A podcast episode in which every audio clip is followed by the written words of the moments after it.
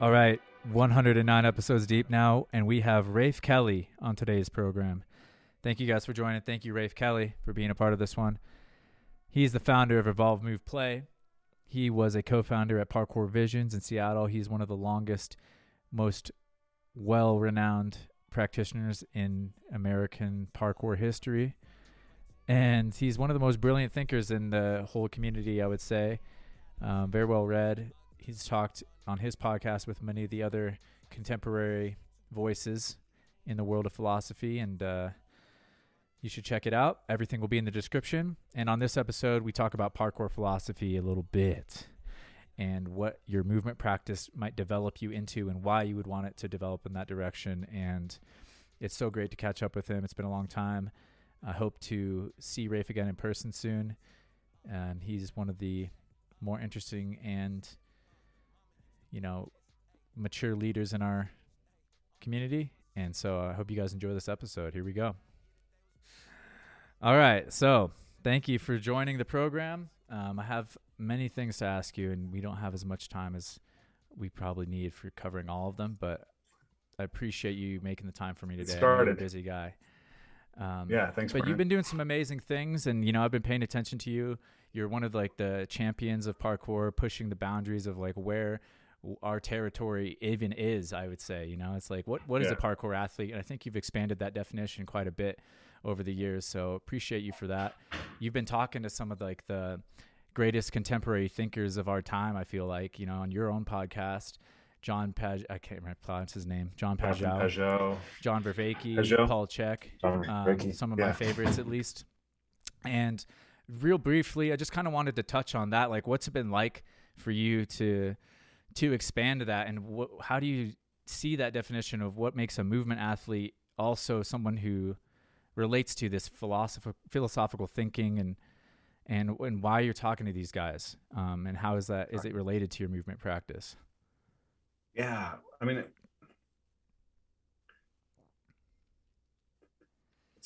I'll, I'll start with this. I don't think most people know that Socrates met Plato in the gymnasia. Mm. Right. So, the the origin of Western philosophy starts in movement practices. Right. Uh, Socrates was a stonemason, and uh, Plato was a wrestler. He was a pretty decorated wrestler. Plato was in his name. I think his name was Aristocles, but he earned the nickname Plato, which means broad, because uh, of the breadth of his shoulders when he was wrestling. So we have this image of philosophers as kind of kneebish intellectuals, um, you know, and that that's not how it began.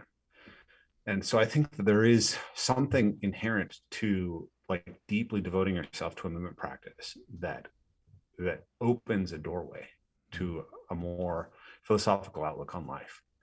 And I think that I've just happened to be gifted um, in that area in the way that I can articulate those connections. It's something I've been interested in from the beginning, right? I remember in 2006 being on parkour.net forums and everyone talking about this idea of parkour philosophy.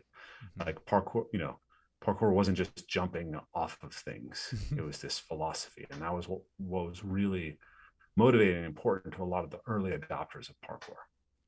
But my sense was that parkour was, as a philosophy, was relatively incoherent. Um, I think there's something that emerges out of the practice. The practice in, embodies a philosophy, but you know, the the the founders of parkour were mostly not highly educated people, right? They were um, they're deeply educated in the body, but taking it to that ability to really articulate exactly what they were experiencing and what it meant was um, wasn't an easy thing, and and especially for us who are English speakers, right? Because most of the people who started it were were you know they're monolingual in French, right? So they could explain things in a way that worked for other French speaking audiences, but when it was translated in English, I think a lot was lost in translation because um, and, and you know into Russian and Spanish and every other non-French language too. Um, so I think there was something lost in translation there about what the philosophy was, and they were young, right? Like the guys who started parkour, like when we all like in 2005 when I began parkour, like David was in his early 30s, right? These guys they were figuring it out. Right. It was still, it was still, it wasn't like they'd been building this idea for 40 years and then we're like, ah, this is this is the really deeply conceptually articulated version of it. They were like, hey, we can do some really cool stuff. And it's connected to this idea that we have. And let's make a video. And the people are like, wow, the video, right? and so I think that the the the fame of parkour outpaced the cultivation of its um, uh, of its actual philosophy, and I think mm-hmm. we're still, in some sense, playing catch up. Does that makes sense? Very, so yeah, I, totally. Yeah. no, I love that. That's very interesting. I like the way that you're putting that, and we are getting somewhat of a resurgence. I feel like in this area. Maybe you yeah. would agree. Um, obviously has been coming out with certain mm-hmm. clarifications recently on his, you know, perspective on it and what he felt was the takes growing up and what influenced him. Obviously, Bruce Lee's a big influence on him. Um, what are you thinking like where it's headed and how would you do you think philosophy parkour philosophy has a place and how is how does it compare is there are there other practices that have the same philosophy or you know is it you know yeah. martial arts having a philosophy eh, does it fall into a category of a style of mar- philosophy for you that's different from um, you're obviously much more well read than me, so I appreciate like, sure. you know, no, learning just about like where these things fit in because I haven't done yeah. as much homework. It's an interesting question. Like, where is parkour heading? Because I don't, I don't, I guess I don't think really. I mean, I have a sense of concern for the community, right? Mm. Like, I want the community to do well, and like I'm still involved, and I, you know, I check in on people and have conversations. But when I created Evolve Move Play, it was really to create my own sandbox and escape some of the limitations around parkour. It was like I like to train in nature. I didn't want to have to like be like like when I like a lot of times when I'm training with parkour guys, it's like pulling teeth to get them to go try to jump through a tree or on rocks, right? so I was like, and then I felt like when I was at when we were when I was at Parkour Visions, like we had this really clear definition of parkour, right? It was parkour is the art of developing the ability to overcome obstacles effectively and of developing the self through this, right? So that was our working definition. But what I noted over time was that as parkour developed more and more of an online presence, it was like getting people to adopt our philosophy of parkour became harder and harder because they came with their own ideas. It was like when a student came to me in 2008, they were like ready to just learn whatever I told them parkour was. But when they came to me in 2012, 2013, was like they'd watched 50 Jesse La Flair videos, and that was what they expected parkour to be in. Like, mm-hmm. no offense to Jesse, I like Jesse as a person, but that wasn't where I was, right? And so it was like I, I felt like I was having to kind of try to fight with the mainstream of how the culture was developing in order to focus on the things that were most important to me. So i went and i did this this thing and like you know i've always um so i worked with the guys who founded MovNat in 2006 to 2008 and they were erwin was really really clear about like we have to separate from parkour. We have to be like we want to create as much brand separation for parkour as possible because he didn't want it to be associated with like kids jumping off roofs and parkour people don't like to spend money, right? but like they're they're good branding reasons why you wouldn't want to be associated with parkour.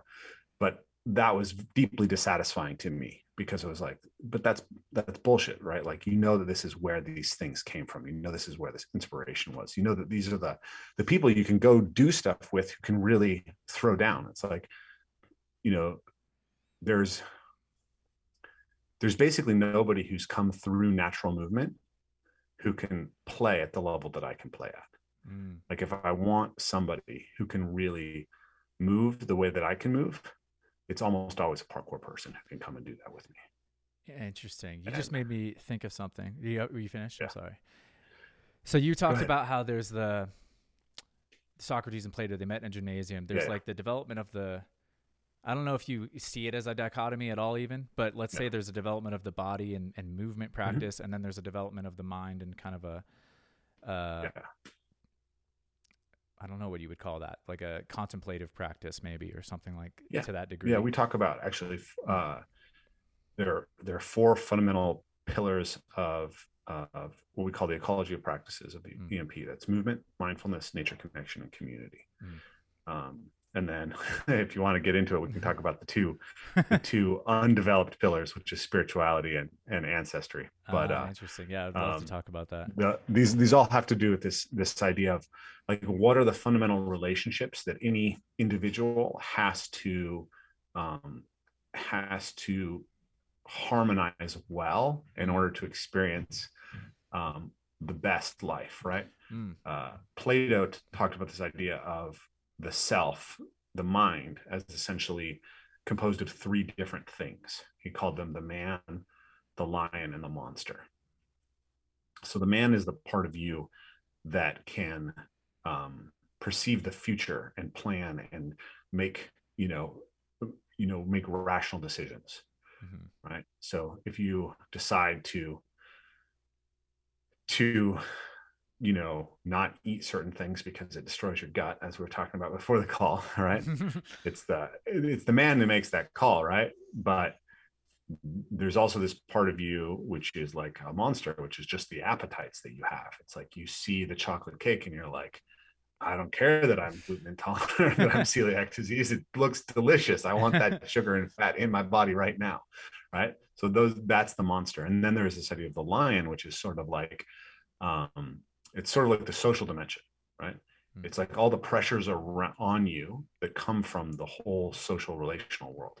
So you may be like, oh, I, I don't want any cake, but you know, the host is going to be disappointed if I don't eat this cake, right? Oh, interesting right There's so like you have that, that that sense of how other people perceive you and that's that's sort of what he talked about and then this this tripartite division of the mind has come up like multiple times because that's basically freud's concept of the id that's the the monster right the conscious that's that's sort of the the man and the superconscious which is which is the projection of um of of society in your mind um and then you know the the the mammalian brain, the reptilian brain, and the forebrain, right? Like we, we keep coming back to this.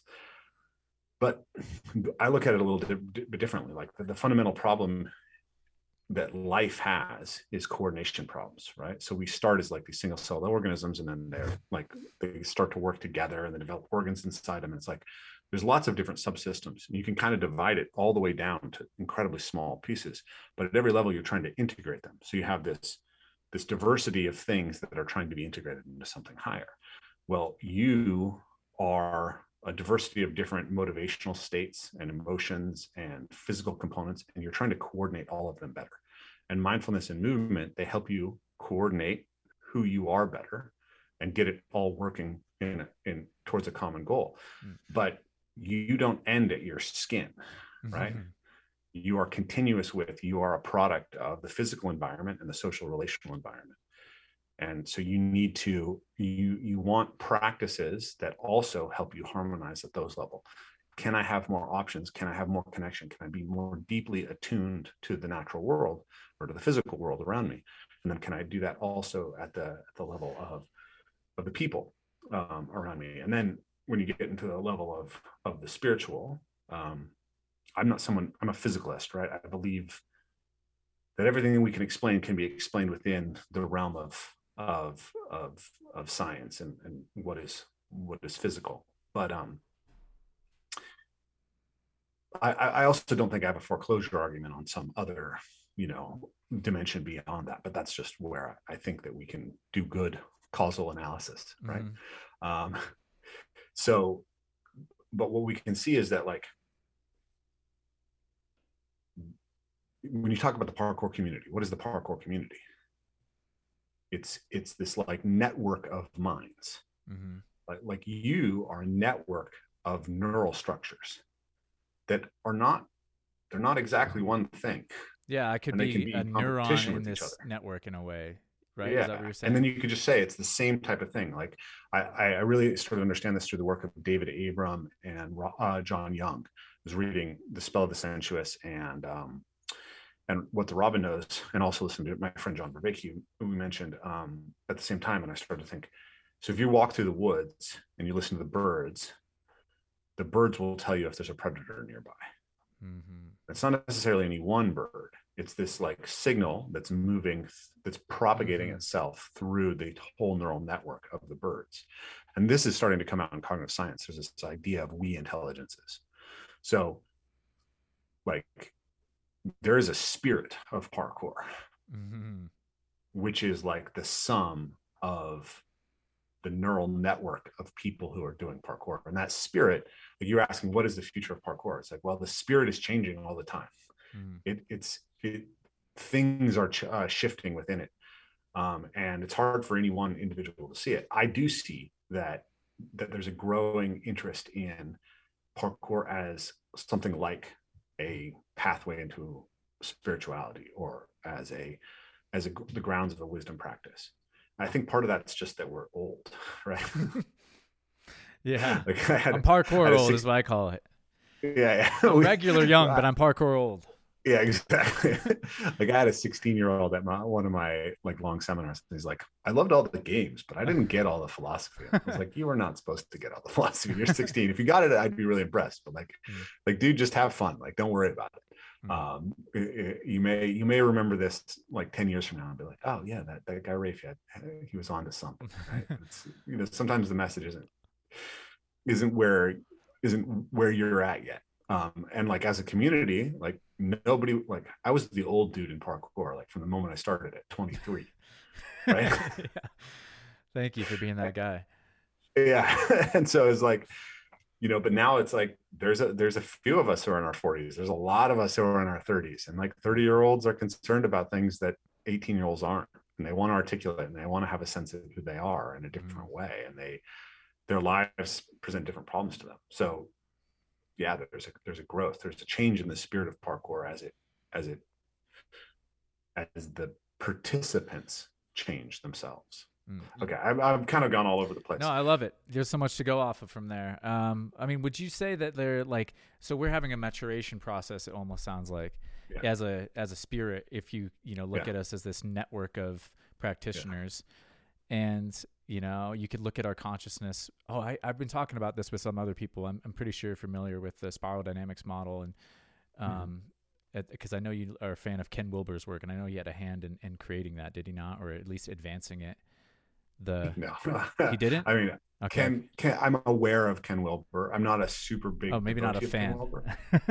Um, I, I, I think I, I like some of his ideas a lot. I run into a lot of people in the integral world. Like there's Uh. a lot of overlap with the worlds that I occupy in the in the Wilber world. But Wilber, like, like when I got interested in all this stuff, like the Wilber phenomenon has already kind of died down in a sense. Yeah, and I don't really know Wilber's- anything about Wilber, so I probably should keep him out of my mouth. I think a good way.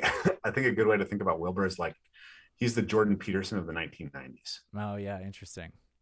Ooh, that's a Right, and- fascinating statement. and a lot of people who are like Wilberites yeah, then went deep into the Jordan Peterson, and then also like the people who who are really into Jordan Peterson now are the people who would have been really into Wilber in the 1990s. I think. okay, interesting. So,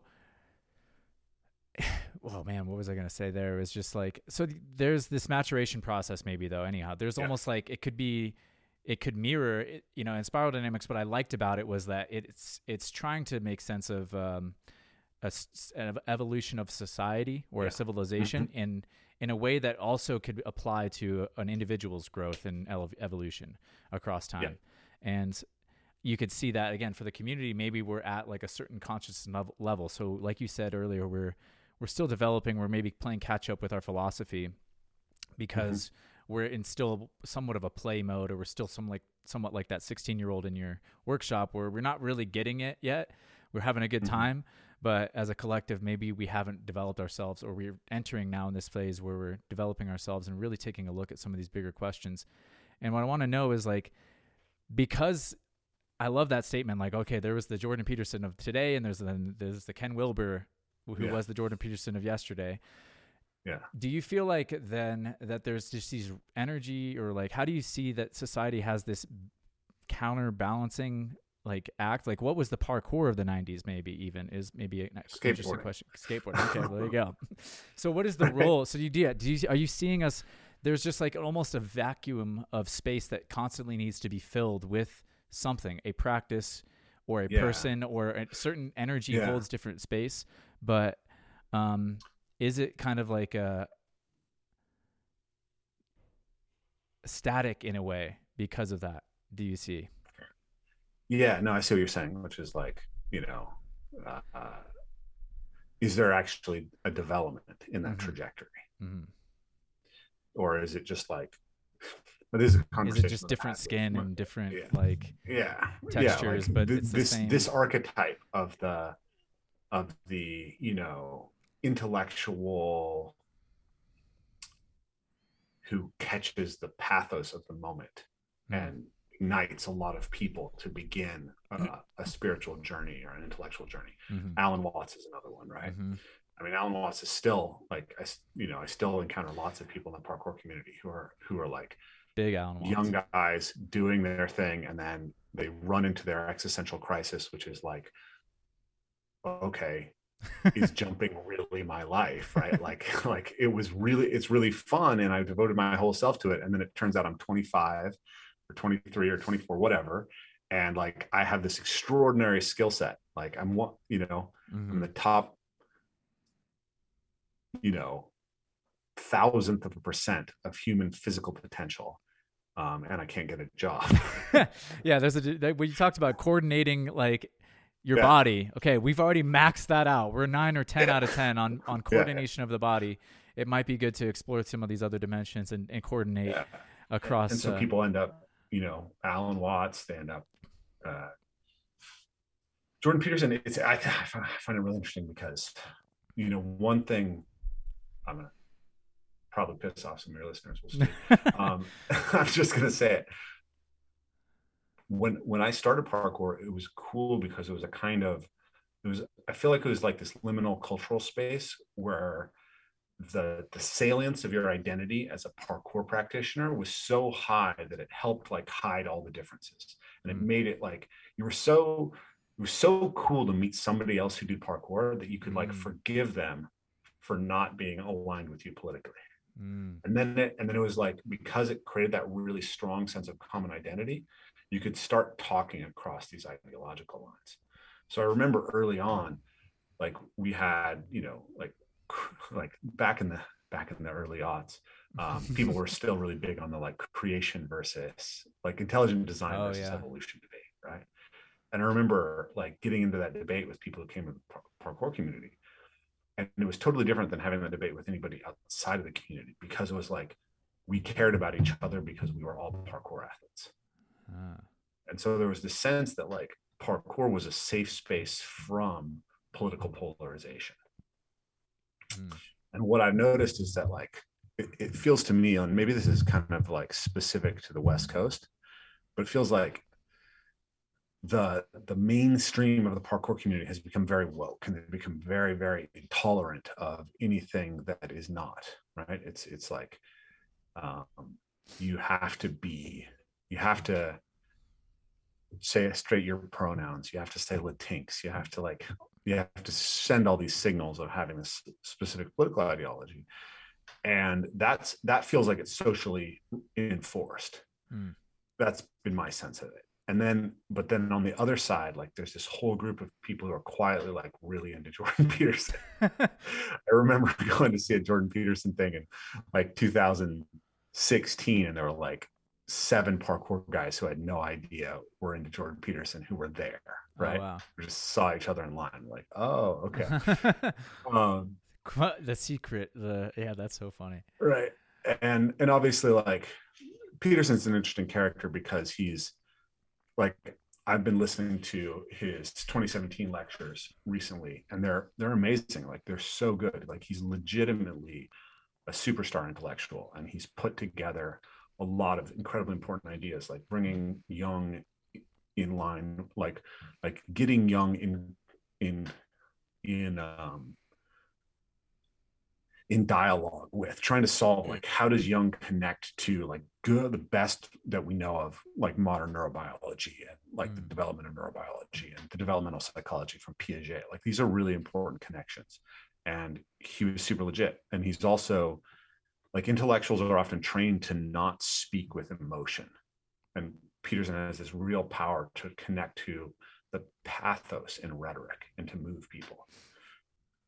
But there's this element of him that's attracted to the culture war and that ends up like like tilting at windmills within the culture war which is which has its own attraction too. So it's like if you're a little bit like peeved about the the intensity of the political ideology it's like he's that great person to go grab onto mm-hmm. to be like yeah like screw the woke right yeah um which i think ultimately i i think mostly that's not really helping um that's my my perspective on that i guess has evolved a lot in the last few years but mm-hmm.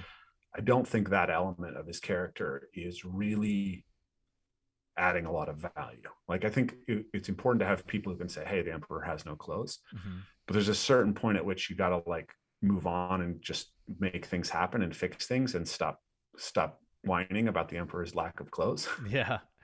No, I feel you big time. I think one of the things that I learned when I sort of failed at becoming whatever I thought I was going to become, uh, you know, I've, I've, I've succeeded and failed at the same time in a weird way um, yeah. on many levels. Like, so I sort of did many of the things I set out to do in parkour, except my yeah. life didn't like have the character of like it wasn't just all right now i'm on cruise control yeah. or whatever i thought i was going to yeah. happen that um, i was just going to become some kind of perpetual parkour athlete you know yeah. you know star of some sort and failing at that also helped me realize that not instantly over the course of like years of kind of dealing with with um, sort of the repercussions of having to make a pivot realize that that success would have trapped me in a weird way it would have mm-hmm. kept me stuck in because it was working i had a formula going and sort yeah. of you know this is sort of a young man's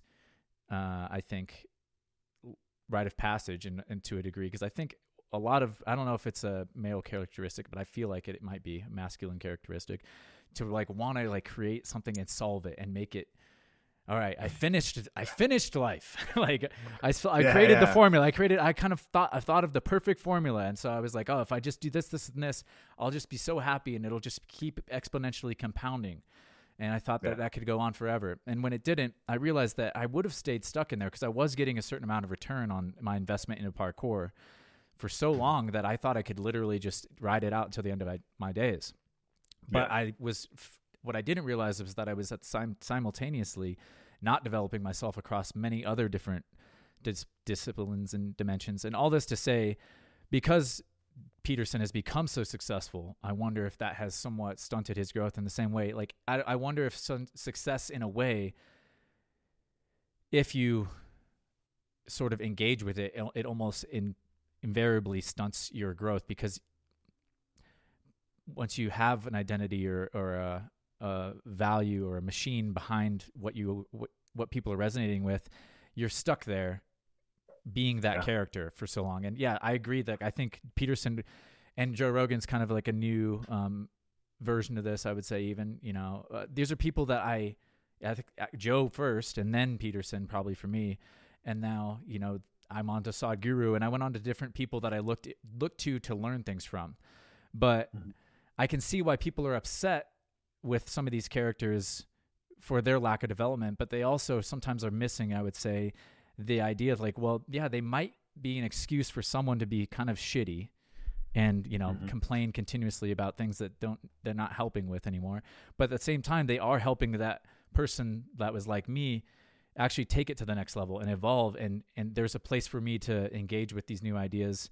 So i hope i'm making I mean, sense I think we have to recognize yeah. that intellectuals are humans yeah. right yeah and they have like they have like you could be an extraordinarily productive and really really valuable intellectual in one area mm. and total fuck up in another right heidegger is one of the most important philosophers that we have he supported the nazis right? Um, if you've heard of the book Zen and the Art of Motorcycle Maintenance, that's a huge book that has this massive impact on people. Well, that book was actually based on another book called Zen and the Art of Archery, which was really one of the most important books that introduced the idea of Zen to the West. Mm. And that was written by a guy named Eugene Herrigel. That book was introduced to me by Tom Wexler, who's Israeli, right? But Eugene Herrigel went from Japan studying Zen to Nazi Germany and became a Nazi soldier, right? Mhm. like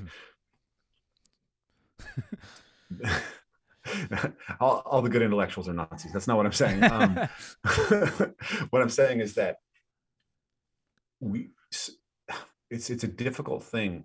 Like I was actually just talking to uh, another guy in the parkour community about this idea of like how do we separate out people and the value that they offer versus like the the damaging aspects of their character because we all Mm. like we all have flaws. But the other thing that I think people really don't realize about intellectuals is that intellectual production is like physical production. It's like you don't you don't like look at David Belle and be like, oh man, he's a piece of crap because he can't jump that uh, jump London gap again, right? Yeah, yeah, It's like, yeah. No, like you're like, yeah, he was 27. Now he's 47. like, of course, of course, he's not going to go back and do that jump, right? It's the same thing. Like most intellectuals peak in their their production in their 30s and 40s, and then they're not going to continue to be as productive and innovative Mhm. and like creating the cutting edge of, of intellectual work forever right there's a point at which you know you you've said some of the best stuff that you've said Mm. with peterson i think that he's in an interesting place because you know i think that he really deserved to be much more well known before he became famous Mm. then he probably doesn't deserve to be quite as well known as he is now Mhm.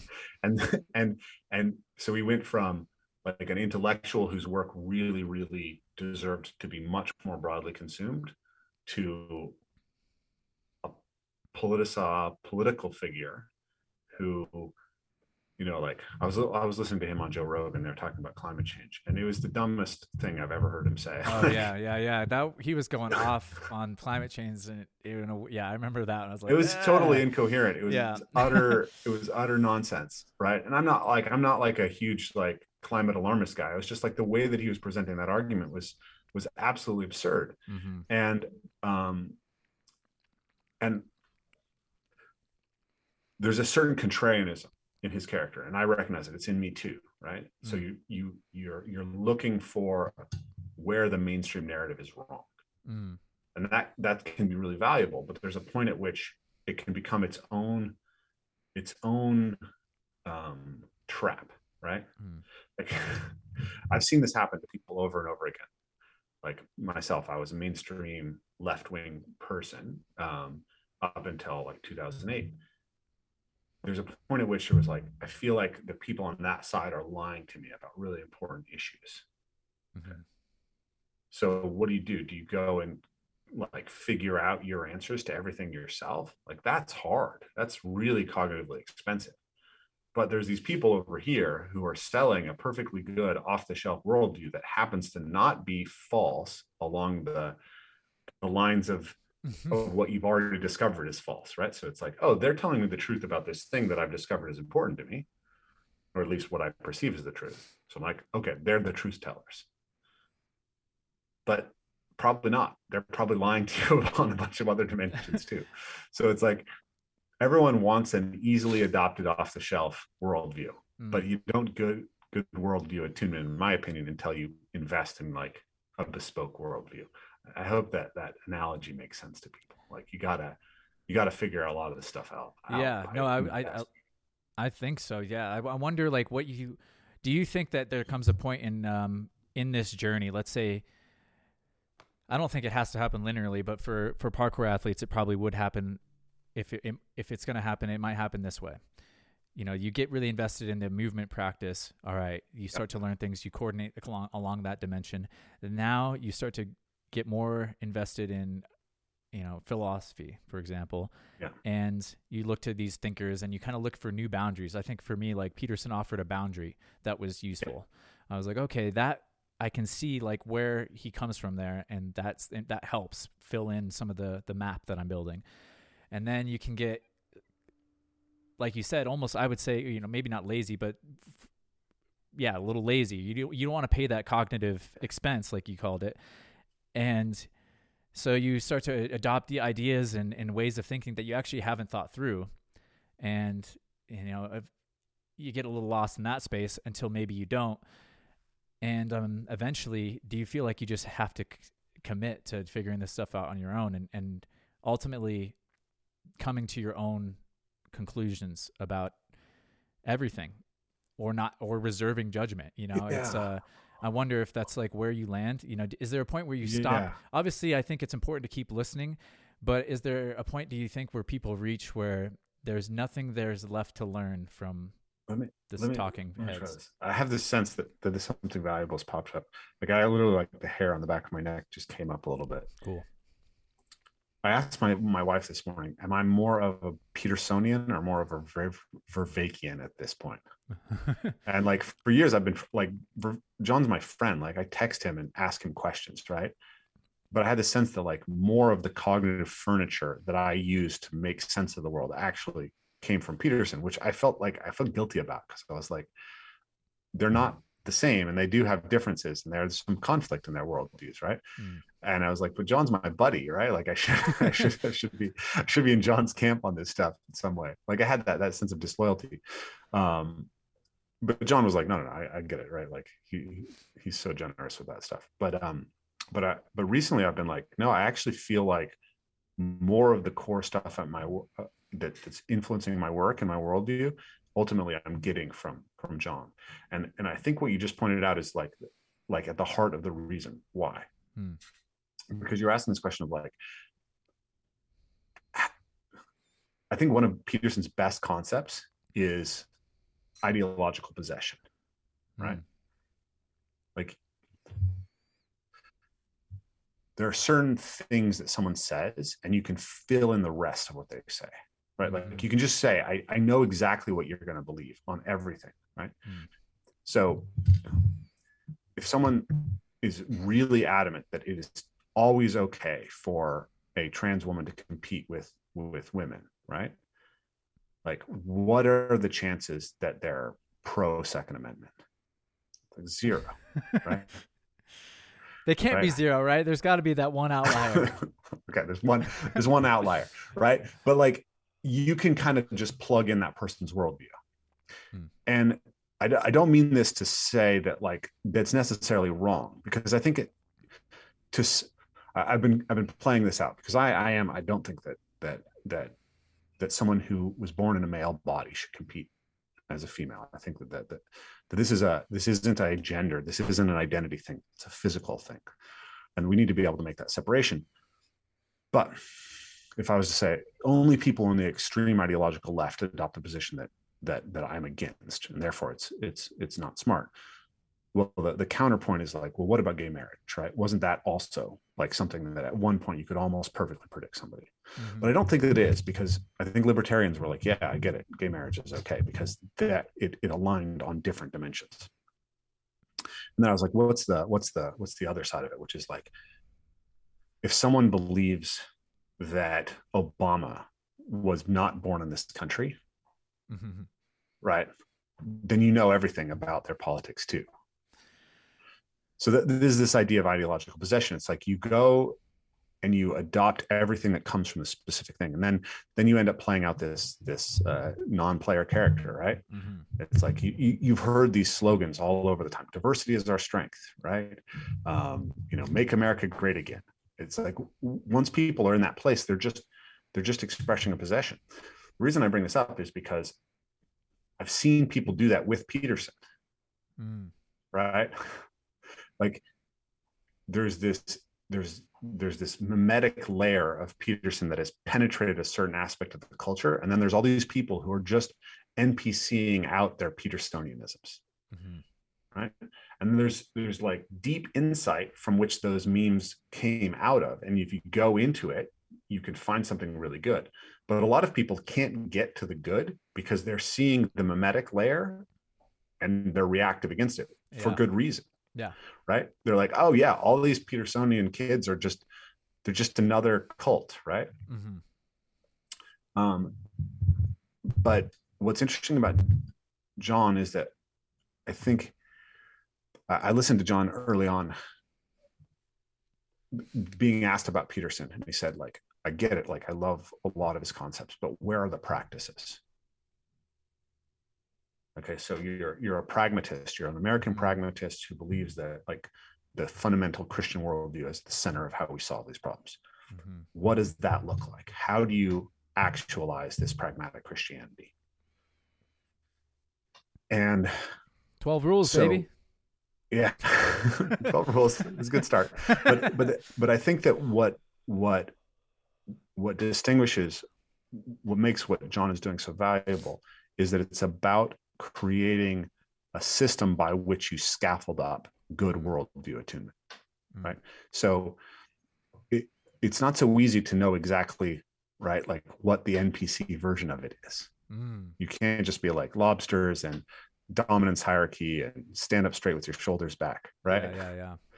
so it's a it's, it's never going to have the same type of penetrative power i don't think because it because people want those easily adopt things right they want to just say i'm going to put on a tie with lobsters on it and now people know that it's i'm one of the good subtler, people it's a subtler teasing out. Yeah. I, would you But- agree that? sorry, when- keep going. but when you adopt that layer of it it can be it, it's a trap it's just like you talked about with parkour it's like parkour offers transformative power and then if you think that it's the end answer to what you're trying to become in life then it's a trap right it's like you saw that it transformed you and then you would keep investing but it's not transforming you in the ways that you need to be transformed Mm. and so you can end up like in a negative cycle where you're just like putting more and more into something that's delivering less and less Mhm. but I, I I've literally like so I did this digital fast recently. So I for from February 17th to March 30th, I watched no Netflix, no Hulu, no YouTube videos. And um and then I I I, try, I tried though I didn't always succeed in not looking at my feeds at all. So I would post on social media and I'd respond to people's responses to me, but I wouldn't read anybody else's stuff for that period of time.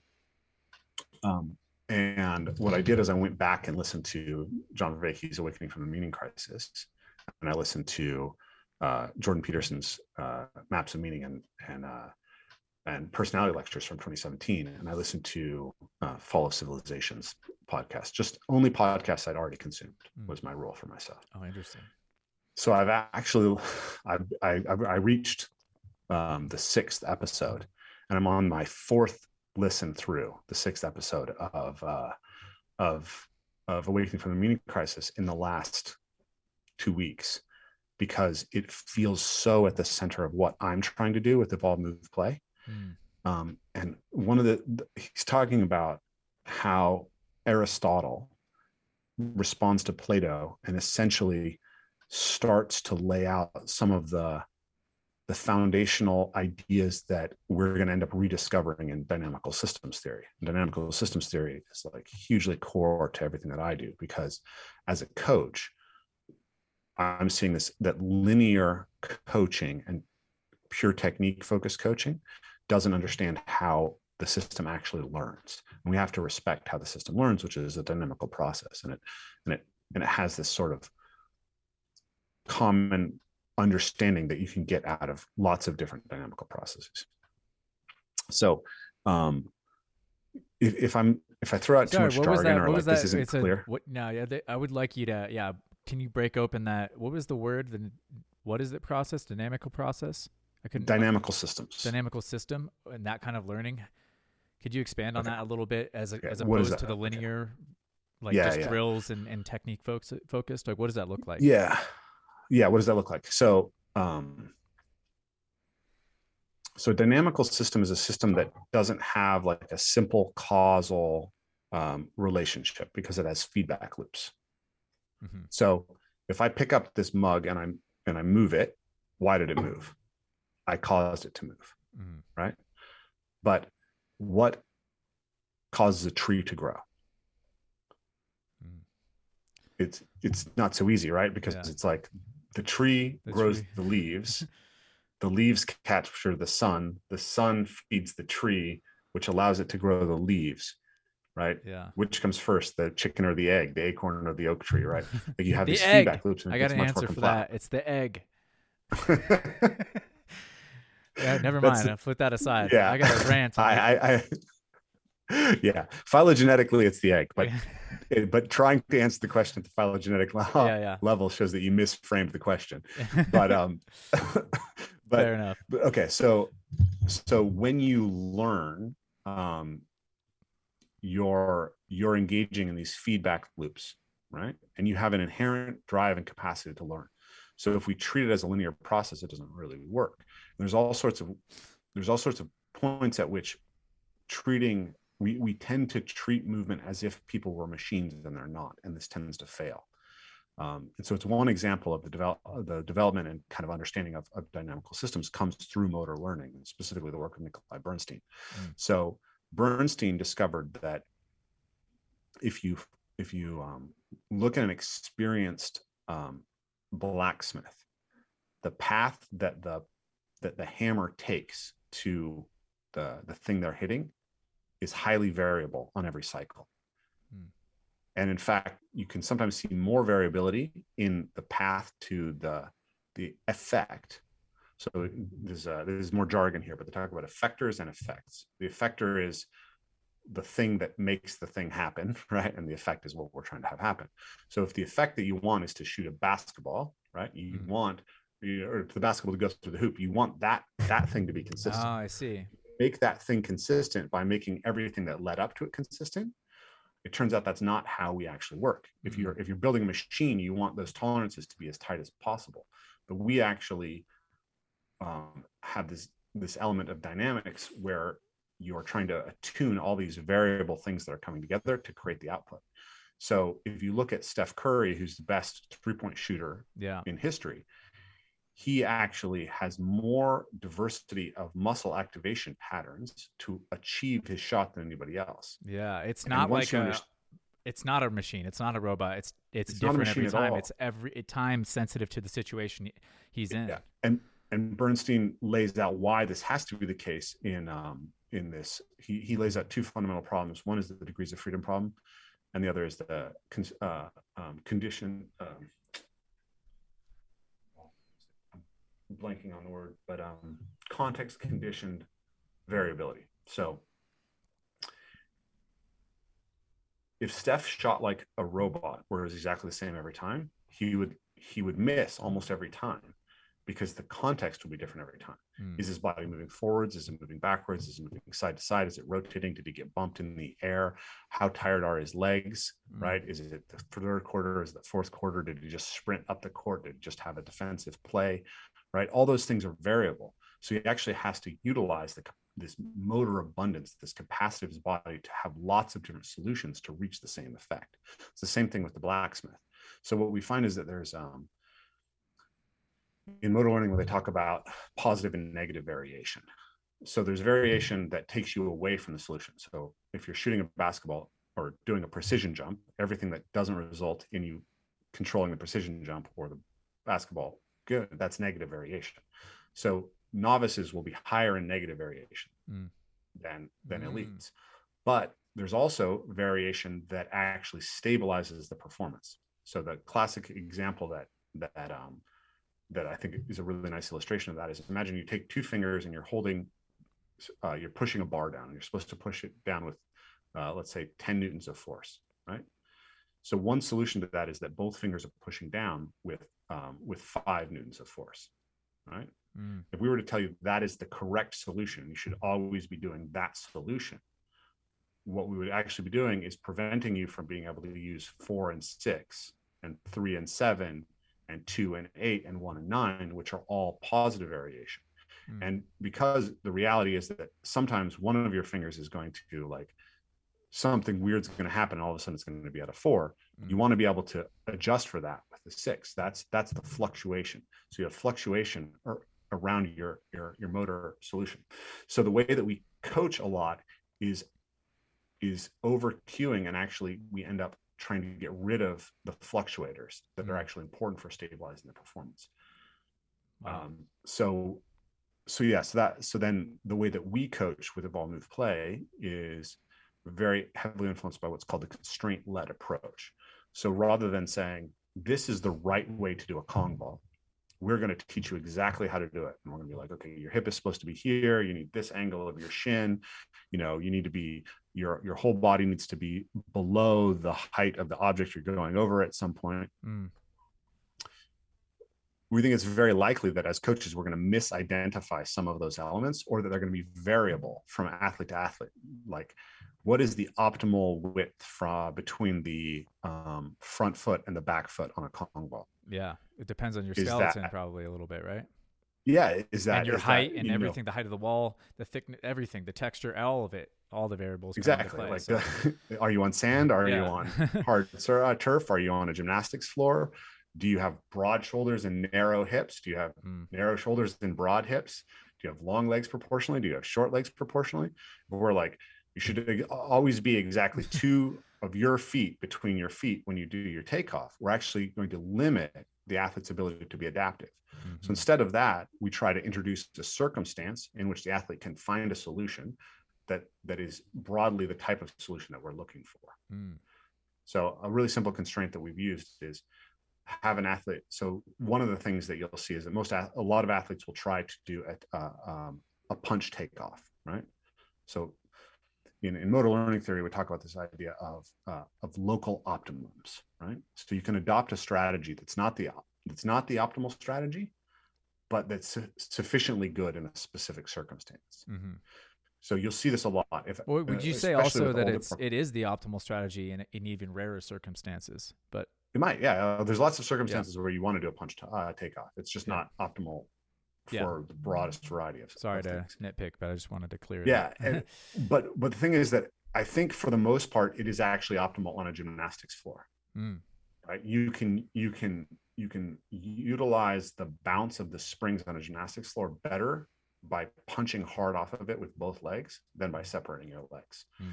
So lots of athletes learn their vaults first in gymnastic centers, or especially when we were coming or when I was coming up back in the day, right? mhm. And so you you're going to adopt that local optimum, but then it's actually hard to get out of it. It destabilizes your performance to go and try to find that split split takeoff. So I, I know guys who are very competent athletes who never learned to do a split foot just because they always got worse whenever they tried to, Mm. right? Mhm. But so instead of like taking them through a ton of different drills, a simple way to do it is like have them step back a certain distance from it and say, okay, and make it a little bit of a stretch to get to the vault and just say, um, whichever foot they they're going to have back, that foot can't go past a certain point, and put a little marker on the ground, and then they'll find that they're going to be able to solve the problem better by sliding that other foot forward Mhm. and then they're going to learn to take off with their feet separated. So that's the example of how we can use a constraint to help them organize a solution, and then they're they're able to find the variation within that solution that works for them. Cool. Right. Yeah. Um, so there's there's tons of, of, of- of ways we can do that. So um, so dynamical systems, right? Uh, man, there's so much to unpack here. um, so going back to, I, I wanted to kind of finish the point with Rebecca. I know that um, we had to unpack some of this stuff, but in in that episode, there was talking about Aristotle. Aristotle essentially starts to lay out how we can think about a difference between how the nature of things create causes something directly versus how it creates the potential within which something can occur. And so when we manipulate constraints, we're in, in some sense manipulating the potentials that are available for somebody. So we want to, if you um, if you have a if you have someone who's shooting a basketball and they they they shoot too straight towards the hoop, they don't have enough of an arc. You can em- eliminate that potential by putting a barrier between them and the hoop that they have to shoot over. Mhm. So that sort of ends up becoming a solution to some problems that we have with a kind of like linear Newtonian vision. But in that, he then starts talking about the idea that um, that within these systems there are these uh, kind of what he calls virtual governors, right? They they they determine the behavior of the system. And then with a virtual governor, with a couple of virtual governors, you can then create a virtual engine. And a virtual engine creates a diversity of, of solutions. You create solutions over time when you have this virtual engine. So um, the example of like a really beautiful dynamical system, like probably the, the maybe the most important and the first that was really identified is natural selection, identified by Charles Darwin. So evolution operates through these two cost functions, two separate cost functions. One is um, variation. Variation is driven by mutation and by sexual reproduction. That's why we sexually reproduce is to produce novel variations by basically shuffling the genetic deck. Selection then hones that. So you have one thing that that gets rid of variation and one thing that adds variation. And when you have those two things, then they can do this random walk that creates tons of different potential solutions to the, the central problem of life. So that's a that's a governor or a, a virtual engine. So the idea that I have is that the the one of the reasons we fall into this ideological possession is because we're essentially handing people fish instead of te- teaching them to fish still. Mm-hmm. right? It's like the solution is stand up straight with your shoulders back. Climb the domin- dominance hierarchy. It's like sometimes that's the solution it's not always the solution. How do you become the type of person who can identify the solution better? Well you need these kind of virtual engines of character development. And for me, that's fundamentally what having practices of movement, mindfulness, nature connection, community, and then ultimately maybe spirituality and connection to the ancestors does, because all of those address fundamental aspects of how we relate to how how we experience being right there's lots of parts of you that aren't perfectly coordinated how do you get them to harmonize Mm. All of those things have to be in relationship to the external world. All those things have to be relationship uh, in relationship to the social relational world as it exists now, and the people you're actually with, and then in service to the, these sort of bigger transcendent aspects that that arise from it, right? And then in relationship to the past, because the past is always you know like it's not even past it's always deeply informative. So if we don't have a good relationship to who we are who we've been what came before us then we can't really deeply understand ourselves. So if you think about that um, uh, my friend frank forencich has this this mandala of health. It's body, mind body spirit uh, you know everyone talks about those three but he adds land um, tribe and uh, ancestors hmm. so it's like when you're well attuned on all of those levels, then you're then you're experiencing the most meaningful life and the life where you can best solve the problems that occur for us as human beings, solve the problem of being. Um, so Plato, I think it was Plato, described someone who who had trained their trained their lion and tamed their monster as someone who experienced a fullness of being. Hmm. And I like that that term. And I think someone who has harmonized themselves on all of these different elements of, of, of relationship to being, that's someone who's going to experience the, the greatest fullness of being. And I think that we that I, I actually like I think this is it's such a crazy revolutionary claim, but I actually think parkour could be the best place to start.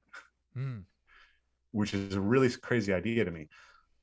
Because like well why not why hasn't it been around before now? Like are we really just the luckiest generation to, are we that much smarter than everybody else? But the thing that i like about parkour um, is that it it's all children engage in it as the primary form of play in the beginning it's exploring your locomotion and it reveals to you your relationship with the world and it reveals to you the relationship of the self. Like I, I really think it's interesting how like I think of martial arts. You asked me like what was the the parkour of the 90s. Mm-hmm. I said skateboarding, but maybe it was actually the martial arts. Mm. Like the 80s and 90s, it was like be like I grew up wanting to be a ninja. right? Yeah. I think it's so strange now. It's very bizarre to me that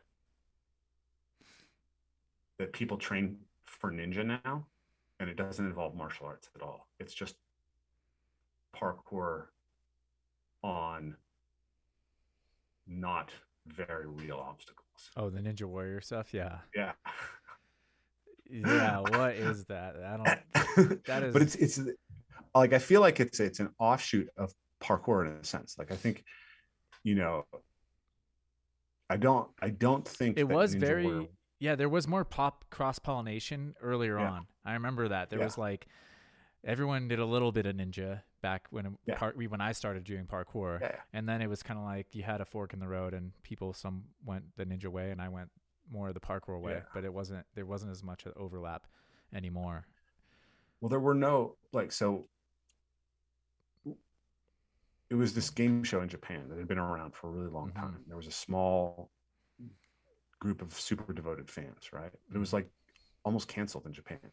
Yeah, And then parkour starts, and we get really into it, right? Because it was a competitive format, you know, and it was Yeah. visible.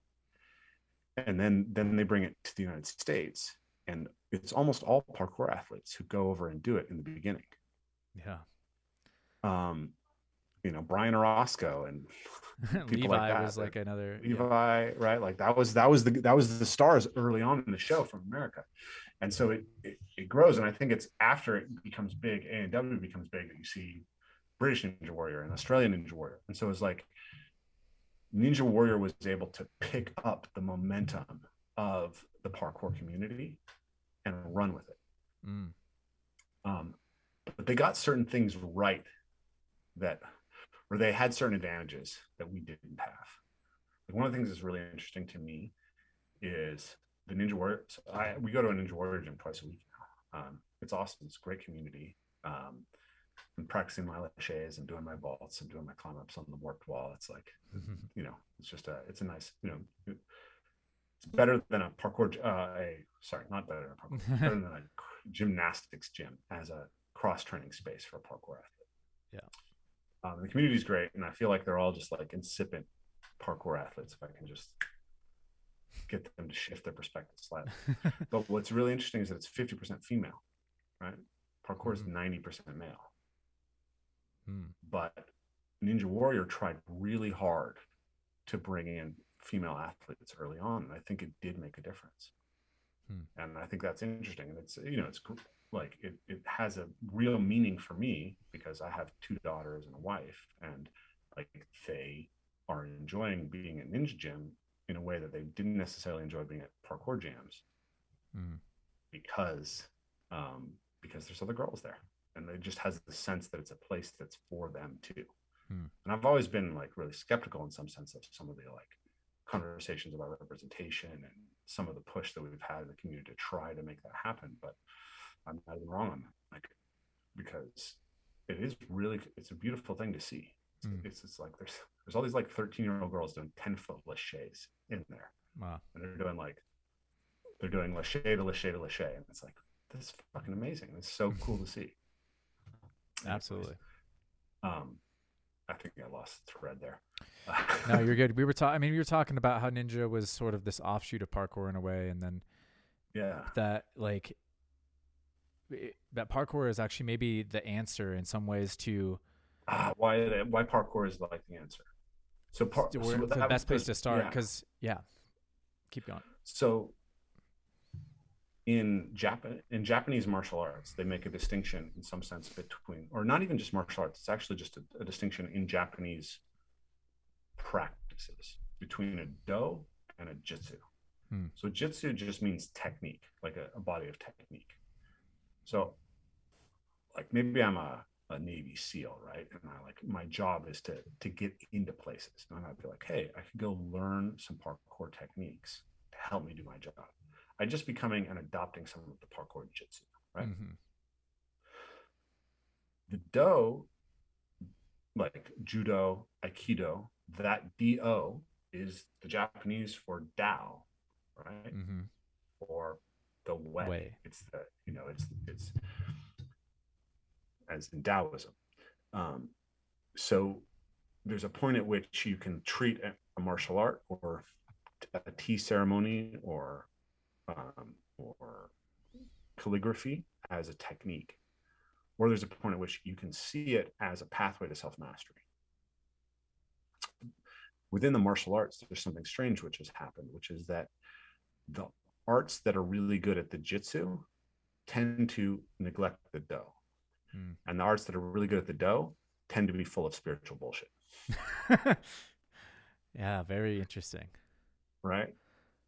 I, I've had this conversation with my friend Matt Thornton, who I think is a huge intellectual figure in understanding the martial arts. You know, says you there's way more potential for character development in jiu-jitsu in Brazilian jiu-jitsu than there is in Aikido. Mm. But in Aikido, they're they will try to actively drive you towards character development. And mostly in Brazilian Jiu-Jitsu, you won't. And I think that that's that there's a mistake in both places. Jiu-Jitsu plays the game, which really teaches you, but it doesn't help. It doesn't give you a pathway to try to learn the right lessons from the game. It doesn't put them in a broader context of the do you should be seeking. Hmm. Aikido puts it in a broader context, but doesn't play the game that can really teach you. Hmm. And that's broadly true of all the do based martial arts, in my opinion. They don't play the games that really teach. What's cool about parkour is you can't, right now, there's no bullshit, right? Mm. hmm Like, you can go into a martial arts school and be told that you can knock someone over with chi. Nobody in parkour is going to be like, I cheated myself across the man's yeah. No, it's Right? uh, There's this honest there's this in that way. yeah there's a yes there's a fundamental confrontation with reality that happens in parkour you have to tell yourself the truth Mm. but there's something about the martial arts which is very attractive to bullshit we all want to believe that we could train ourselves to be like Ip Man or jackie chan or you know bruce lee and take on 50 guys and kick all their asses at once it's like it's just not true right the truth is you could be like the best mma fighter in the world and if someone clocks you when you're not looking they could kill you. Yeah. right? You you're always vulnerable. That's what you find when you practice real violence. Hmm but but the bullshit is so attractive. Uh, and and the cool thing about parkour is i think it, it it strips it all away and it and it just makes you have a relationship with you and the environment i think that that can can give us a pathway into a kind of embodiment and a type of self-knowledge that can be a more powerful scaffolding up for these other practices than anything else I think once you put it in connection to mindfulness, it's like once you engage in metacognition, you start asking yourself, okay, I'm more courageous when I'm jumping. Am I more courageous in my relationships? Mm.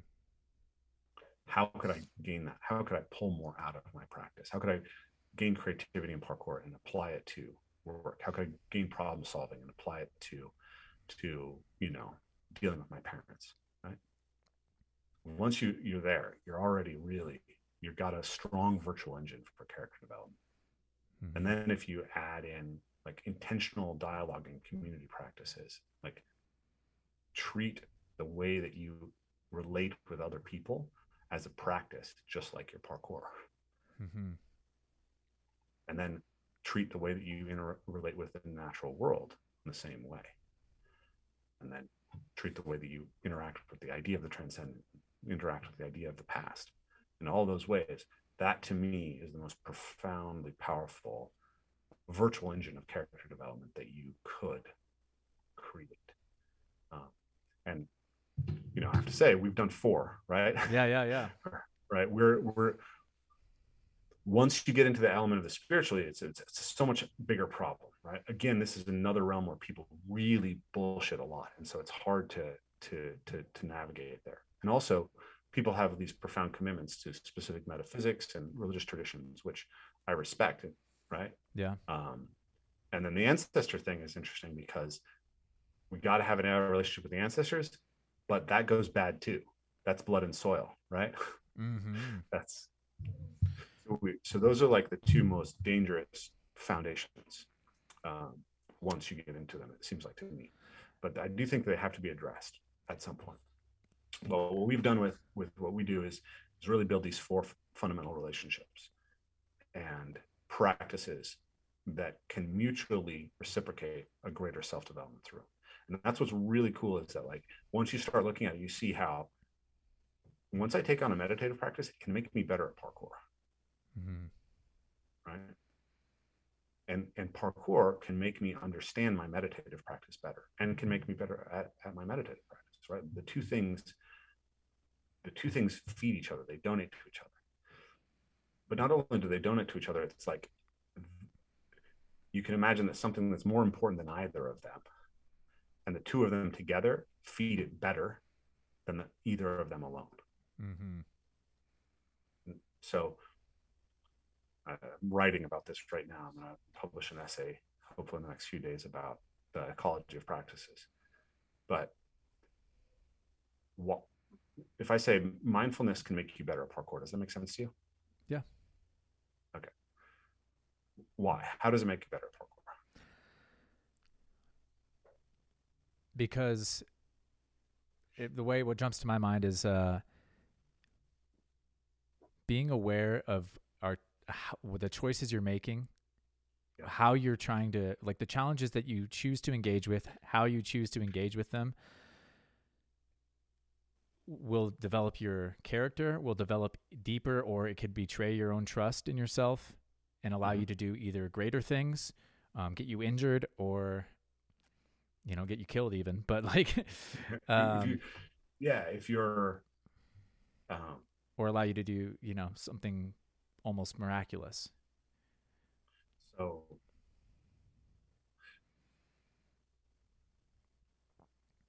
So there's two things that you tapped in there. One is is like starting to get at the idea of how it how it helps, but also it's like maybe mindfulness is necessary to keep parkour from going into the dark side.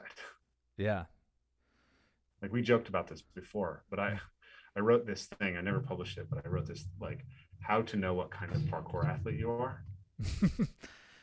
And I, I think like, I've seen know, this, but yeah, uh, go over Have I again, said please. this to you? I I think I remember that. Uh, did you publish yeah. it uh, somewhere? I never published it. Oh, I okay. publish it. I don't know if the stereotypes are even up to date. It's like it's probably Yeah. like five years old, right? right. the game changes so quick now. That's for sure. Yeah.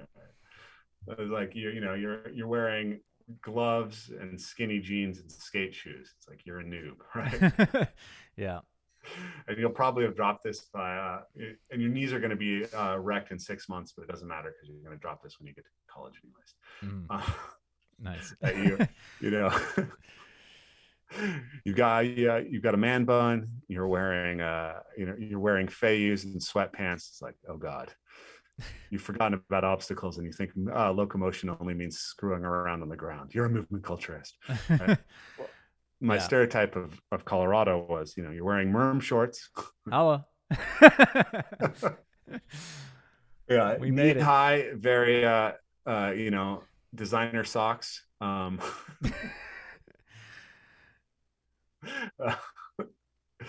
and you know your precisions are incredible but do you really do all this uh all this stuff at height because you go i probably want to die right? That was that was the question right? Like there's so many guys who i feel like there are are playing with existential crises. Mm, oh, 100%. while while doing these things at height. And it's like i have this question that that I, I, this is just an observation i've seen over and over again which is guy starts parkour right? Most of the guy, young guys who start parkour they're like they weren't good at team sports. Maybe they're kind of skinny and not naturally big powerful guys. A lot of them are gamers so maybe they you know they they Mm. weren't eating well they were drinking mountain dew and and doing twinkies uh, eating twinkies with their friends right? They're super shy and you know they've got pimples and stuff and they're 15 years old and they start parkour and like a year later they put on like 20 pounds of muscle they're tan and bronzed they've Mhm. started to eat well their skin looks nice right um they're they walk around with confidence they can do this amazing shit and they just are terrified of talking to a girl completely still haven't figured that out at all right? Yeah.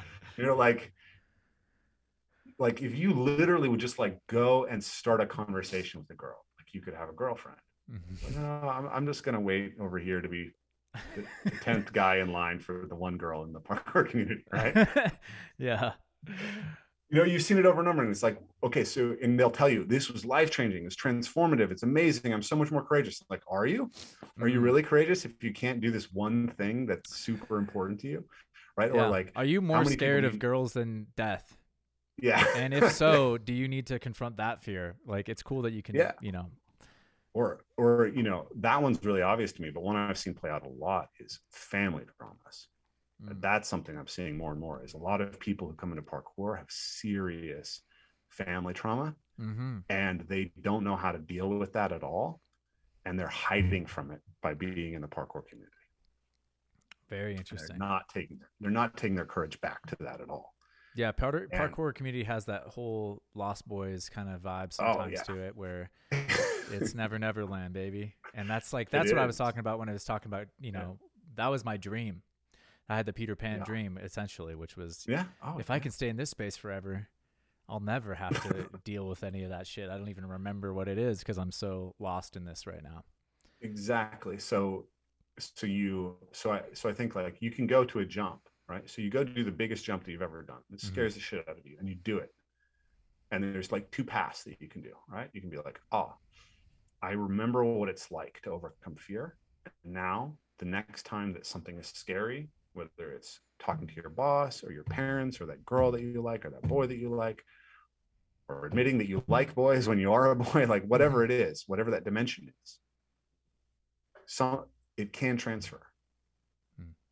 or it can rebound, and you can be like, I feel like a coward when I have to talk to my parents. I feel like a coward when I try to talk to girls. I feel like a coward when I do this, but I feel strong when I do parkour.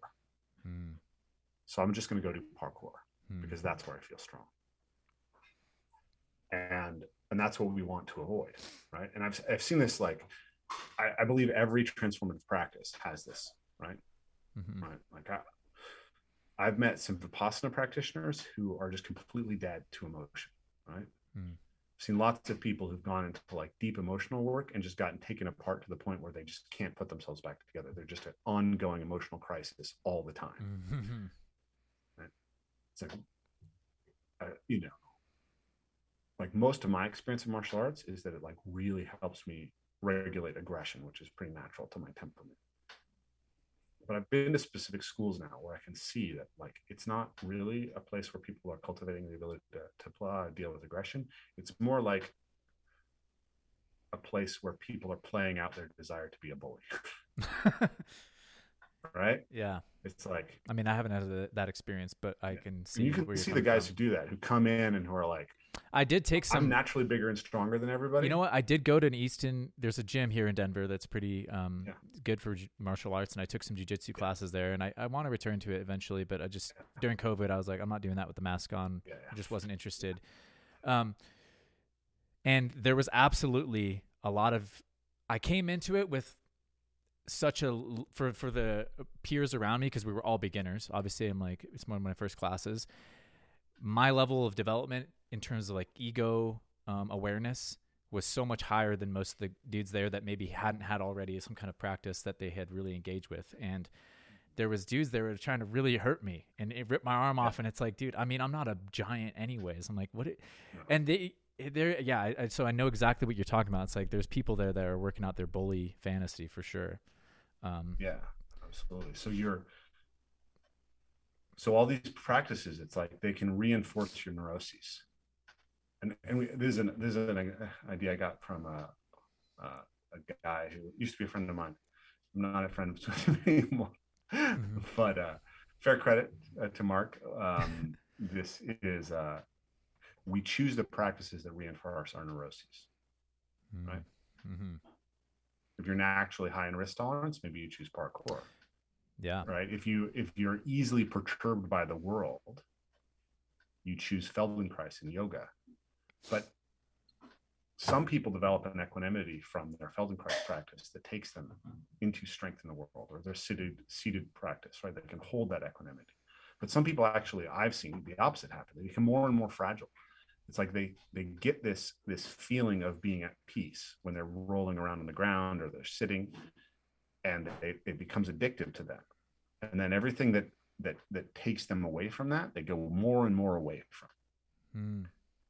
um, and it's it's like you can become addicted to the thrill of parkour the the the, the peacefulness of, of meditation the, the the sexual energy of dance like whatever it is there's all these pathways that, that you can go into addiction and you end up in this reciprocal narrowing what what john calls reciprocal narrowing. So it's like you have these feedback loops that take you back and back always to that place Mhm. rather than expanding you. Yeah. And um i think that's why we have to like if you you ask me like where do you see the parkour community going? I don't know where the parkour community is going. I can't see that. Hmm. what i want to see the parkour community growing into is something that let's call it a gymnasia that provides the grounds for a stronger for the type of philosophia that can help us solve the real problems that we have Right? So we're not just going from the Ken Wilber to the Jordan Peterson. Mm. We're actually learning the real lessons and not adopting the ideological ta- uh, the ideological puppeting. Mm. And we're actually becoming the types of people who can solve the problems that we have. And that's a strange thing maybe to say about the parkour community, but I actually think that we have something that can donate to that very powerfully. And I would like to see more and more people in parkour starting to wrestle with that. And to start to take the idea of parkour philosophy much more seriously. Um, and to to read plato right? To listen to john vervaeke to to listen to jordan peterson at his best right? Mm-hmm. not not jordan peterson arguing about trans stuff on on Joe Rogan. Mm-hmm. Jordan Peterson talking about Piaget and Jung and those things. Read maps of meaning. Read, um, you know, I, I think I said my friend Vervaeke, read David Abrams. Like, put, start looking, start asking yourself, if I feel like parkour is powerful and transformative in my life, how is it transforming me? How do I want to be transformed? Is parkour the best tool to achieve that? Are there other tools that can reinforce it and grow what it is? That's when I think that, you know, if you think about parkour as this fundamental idea of like, let's overcome obstacles. Let's become the type of people who can do it. Like, I mean, be what strong I loved about be useful, Jordan, right? Yeah. Yeah. What I loved about you, you, like we are talking about the philosophy and the embodiment of it. I think parkour is the is a, is a radical embodiment of a philosophy of becoming a heroic individual. Mm. Because you say, here is a problem. It's scary and it's hard. I'm going to go do it. And you you you act that physically out over and over and over again for years. Like that's a foundation for character. If we understand that and we say it's it's not the jump it's how that jump is forming me over time. Mm. and we push into that. Then i think that that what parkour can offer the world becomes something really big. I absolutely love that. Thank you. I know we're right up against that that hard stop yeah. time so i think this is a good place to maybe conclude because that was that was great. I think that's really wonderful. I appreciate it. Awesome um, anything else you want to add, or should we? Go? No, I think I hit it. That was like sometimes I feel like I'm, I groove into something really, and I'm like, that, that was good. I, I said it. I said what I needed to say. Well, absolutely, go check out Rafe's. Um, everything will be in the description as always. We all know, yeah. you know, and you guys evolve, move, play. You have some great workshops. I hope I can do one. You know, one of these days. I'm not been able to participate in Return to the Source or anything like that yet, but yeah, I'm definitely inspired to to do so one whenever it happens. Let's I, I make think, it happen. Let's yeah. make it happen, my friend. Woo! Oh yeah. Thank you, Rafe, again for being on the program. Thank you guys for listening. And please go check out the description stuff to support the podcast, subscribe, all of that good stuff, leave comments, blast up those reviews with five stars, and go visit Rafe's links. And if you're in the Americas, especially, or if you have the kind of um, interest, you know, in the Northwest, you should go check out some of his retreats. I would love to go myself. Maybe I'll see you there this year. We'll figure it out. Gave myself a freaking sweet haircut last night. You guys can't see the back, which is good. And I will see you on the next episode. Much love.